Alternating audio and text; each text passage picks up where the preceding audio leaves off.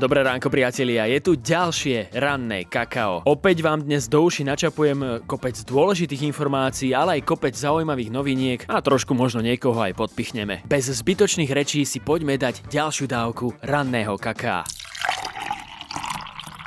Myslím, že pre mnohých z nás sa stala ranná kontrola aktuálnych informácií taká rutinka. Správy o situácii na Ukrajine si dávame na raňajky, obed aj večeru. A neď sa čomu čudovať. Obávame sa o ďalší vývoj situácie a vo vzduchu visí niekoľko možných scenárov. Za všetkým týmto stresom z posledných rokov sa nám stále viac žiada dať konečne bodku. Očividne však stále nekončia a tak si budeme musieť ešte trošku počkať. Aj napriek vážnosti situácie sa však stále nájdú osoby, ktoré ako si nepochopili, o čo tu vlastne ide. Na mysli mám hlavne tých, ktorí už počas pandémie šírili informácie, ktoré s pravdou nemali nič spoločné. Rovná sa dezinformácie. A presne títo ľudia, ktorí šírili dezinformácie počas pandémie, teraz pri informáciách o Ukrajine dostali akýsi nárok na reparát. Ale, čuduj sa svete, nevyužili ani ten a svoju šancu premrhali na opätovné šírenie nezmyselnej propagandy.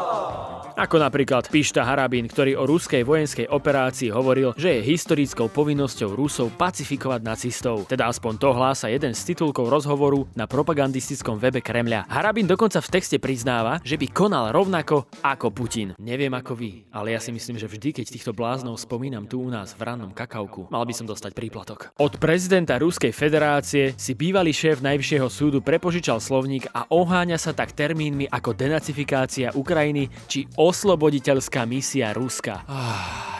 No a práve Harabín ešte donedávna patril medzi najväčších kritikov protipandemických opatrení, čo teda nie je prekvapením, že v súčasnosti premostil na velebenie ruského agresora na území Ukrajiny. Aj napriek tomu, že Harabinové výroky by boli dokonalým zdrojom inšpirácie pre satirické stránky, tu končí akákoľvek sranda. Ide opäť o ľudské životy. Ktokoľvek obhajuje invazívny krok Ruska, nemá úctu k ľudskému životu. Veľká časť Slovákov sa aj podľa nových prieskumov s proruskou propagandou nestotožňuje a zatiaľ ju úspešne ignoruje, tak verím, že to vydrží. Správy o Ukrajine sa na nás valia zo všetkých strán a často nám kradnú sny. Pokiaľ my situáciu sledujeme v teple domova prostredníctvom médií, Ukrajinci to zažívajú na vlastnej koži. No a správa, ktorá sa prednedávnom šírila zahraničnými novinami, pôsobila obzvlášť bizarne. Zmocnili ste sa ruského tanku alebo obrneného transportéru a bojíte sa k nemu priznať. Zachovajte pokoj a pokračujte v obrane domoviny. Prihovorila sa Ukrajincom agentúra. Tá ďalej obyvateľov uistuje, že ak sa k podobnej vojenskej technike dostanú, nemusia ju podľa platného zákona do 10 dní nahlásiť ako svoju nehnuteľnosť. Podľa úradov totiž tank nespadá do majetkového vyhlásenia z viacerých dôvodov. Neboli získané v dôsledku akejkoľvek transakcie, ale v súvislosti s ruskou agresiou začatou 24. februára 2022 proti nezávislému a suverénnemu ukrajinskému štátu, citujú média. O agresii zo strany Ruska nám porozprávala aj študentka Patrícia, ktorá sa iba pred pár dňami vrátila z Moskvy. V Rusku podľa jej slov zohráva propaganda veľkú rolu. Až takú veľkú, že obi obyvatelia strácajú pojem o okolitom svete. Patricia nám totiž počas telefonátu objasnila, že ani niekoľko dní po vypuknutí konfliktu na Ukrajine ich v Rusku nikto neupozornil na to, že v susednej krajine sa niečo podobné odohráva. Všetci mlčali. Informácie sme sa dozvedeli len zo zahraničných zdrojov, hovorí Patricia pre Started Up. Reálny pohľad na situáciu mali podľa Patrície najmä mladí ľudia. Pre staršiu generáciu bola jediným spôsobom zdroja informácií televízia, ktorá bola samozrejme pod obrovskou cenzúrou. Najskôr som Rusov za akúsi zaslepenosť veľmi, veľmi odsudzovala. Ja som vnútorne kričala a oni chodili po uliciach ako by nič. Neskôr som ich však pochopila. Nemali odkiaľ informácie čerpať. Nevieme, ako by sme sa správali my, keby sme pod takým silným tlakom propagandy, hovorí Patrícia. Na odľahčenie tu mám jednu novinku zo sveta wellness. Sound healing alebo v preklade terapia zvukom. Ide o jeden z najväčších relaxačných a zdravotných trendov tohto roku. Rozšírený začína byť čoraz viac aj medzi Slovákmi. Biznis na sound healing postavila aj Lucia a Martin Nosko, ktorí sa vzdali bežných povolaní a živia sa kurzami v tomto segmente. Sound healing je hlboká meditácia a liečenie v jednom pomocou tibetských spievajúcich misiek ale nie takých spievajúcich. Tibetských spievajúcich misiek, ktoré využívajú aj mnísi. Keď k nám ľudia prídu na terapiu, podľa ich opisu ich nič netrápi a len na okraj spomenú, že im trošku píska v ušiach. Tinnitus je výrazný signál tela, niečo ako červené SOS svetielko. Keď ho prehliadame, telo vyšle ďalší signál. Človek sa tak podľa ľudí môže stať výkonnejší. Ľuďom sa snažia ukázať, aké benefitujúce je vypnúť na chvíľu tok myšlienok. Hm, to by som inak aj ja potreboval. Okrem toho ľudia môžu očakávať viac energie, kreativity kreativity či rozhodnosti. No to by som potreboval. V mojich očiach je sound healing najlenivejšia forma osobného rozvoja a meditácie. Človek príde, ľahne si a často si aj pospí. Počas hrania na rôzne spektrum rezonančných nástrojov sa zregeneruje telo na bunkovej úrovni a cítime sa po väčšine veľmi oddychnutí. Podľa slov Lucie už prvá sound healing terapia dokáže odstrániť aj chronické bolesti, ktoré trvajú roky. Telo sa vďaka harmonizácii buniek a orgánov s problémom vysporiada a je po probléme. Treba si však dávať pozor, komu a kam sa vyberieme na terapiu. A to akúkoľvek. No a viac takýchto zaujímavých článkov nájdete aj na našom webe, tak tam kľudne utekajte a preklikajte si to. A teraz jedna z rubriky Vedeli ste? Vedeli ste napríklad, že za zrodom GPS stojí Slovák? Ivan Alexander Getting po sebe zanechal významnú stopu vo svete fyziky a techniky. Tento Čechoslovák sa považuje za otca globálneho navigačného systému, ktorý teraz poznáme pod názvom GPS. Narodil sa 18. januára 1912 v americkom New Yorku. Bol synom slovenských imigrantov, ktorí pochádzali z Bytče. Pri tomto názve sa vždy klepem, aby som to zle nepovedal. Ivan po svojom otcovi, ktorý bol politicky činný a vysokou mierou prispel k vzniku Československej republiky, zdedil obrovské ambície. Ako vzdelaný a nadaný vedec dostal Getting v roku 1940 ponuku na spoluprácu v tajnom povojnovom programe. Bol známy svojim odporom k fašizmu a takto samozrejme prijal. Následne sa kariéra Gettinga rozbehla. Dohliadal v spoločnosti Airspace Corporation na štúdie o využití satelitov ako základu pre navigačný systém pre vozidlá, ktoré sa pohybujú rýchlo v troch rozmeroch. Svoju pozornosť však zameral najmä na novú navigačnú techniku. A v roku 1960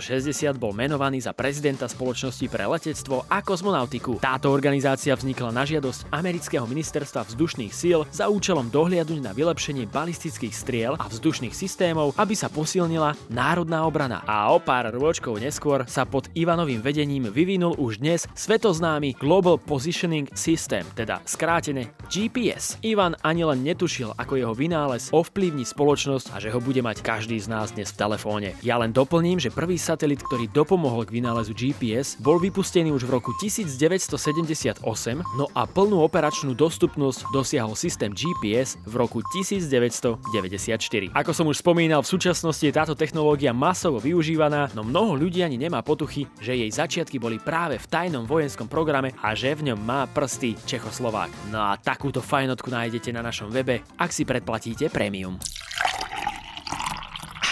A teraz sa spolu so mnou poďte pozrieť na nejaké krátke flash news. Svetové podniky ako Apple miznú z Ruska. BMW, Adidas či Coca-Cola tvrdo zakročili. Svetové spoločnosti sa rozhodli chopiť Čínu. Vedia, že trhu vládnu z veľkej časti aj oni. No a preto sa nechcú na konflikt na Ukrajine nečine prizerať. Na Rusko v roli agresora uvalili tie najhoršie sankcie, a to v podobe odchodu alebo blokovania služieb a tovaru v rámci trhu. K tomuto obrovskému protestu voči agresii, ktorú Európa nevidela od čias druhej svetovej vojny, sa pridali športové spoločnosti, odevné, automobilové, gastro, IT, krypto, aj viacerí prevádzkovateľia platobných brán. A je to pochopiteľné, nie uhnúť a Rusko straty výrazne pocíti. Z odevného priemyslu sa akcie chopili napríklad Nike uzatvorením všetkých predajní a Adidas ukončením spolupráce s ruským národným futbalovým tímom, ktorý by the way možno nebude mať kde hrať. Automobiliek sa k sankciám nahrnulo neúrekom. Spadá medzi ne BMW, ktoré blokuje dodávky aut, náhradných dielov a zatvára fabriky. Audi opúšťa ruský trh, tiež Chevrolet či Jaguar. Za gastrosankcie uvalila na krajinu v podobe odchodu Coca-Cola aj Danone. Svoje služby obmedzili aj Google Pay, Apple Pay, PayPal, Samsung Pay, Mastercard a mnoho ďalších. Za technologické odvetvie za Ukrajinou stoja napríklad Dell, Lenovo a Sony. Sociálne siete reagovali tiež. LinkedIn sa pripravuje na opustenie Ruskej federácie, Instagram a Facebook blokujú rúskú propagandu. A možno ste aj postrehli, že ruská zmrzlina už nebude ruskou zmrzlinou, prelepí ju totiž samolepka, podporujeme Ukrajinu Ukrajinu. Poďme sa pozrieť aj do Europarlamentu. Lucia Ďuriš Nikolsonová na svojom Instagrame zdieľala emócie zo zasadnutia Európskeho parlamentu. Podľa jej slov boli v sále ľudia, ktorých prejav ukrajinského prezidenta rozplakal, takmer všetci sa postavili a tlieskali. Samozrejme nie Miňov Hrík, teraz by som mal dostať ďalší príplatok, ktorý neprejavil záujem a počas potlesku bol na telefóne. Kolegovia v Európskom parlamente ho následne po jeho prejave, ktorý inak nestojí za reč, odprevádzali pokrikom hamba. No a ja mu odkazujem.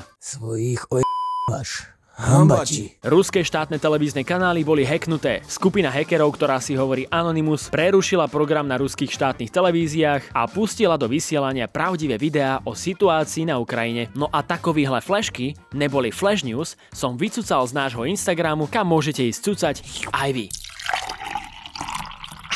Přátelé, len pripomeniem, že najaktuálnejšie informácie o situácii na Ukrajine a rôzne rozhovory môžete nájsť na našom webe v sekcii Aptelka, alebo si ich môžete vypočuť vo forme podcastu na streamovacích platformách, alebo klasicky na našom YouTube. A ako hovoria často v reklamách, neváhajte už ani chvíľu, pretože takáto ponuka sa neodmieta.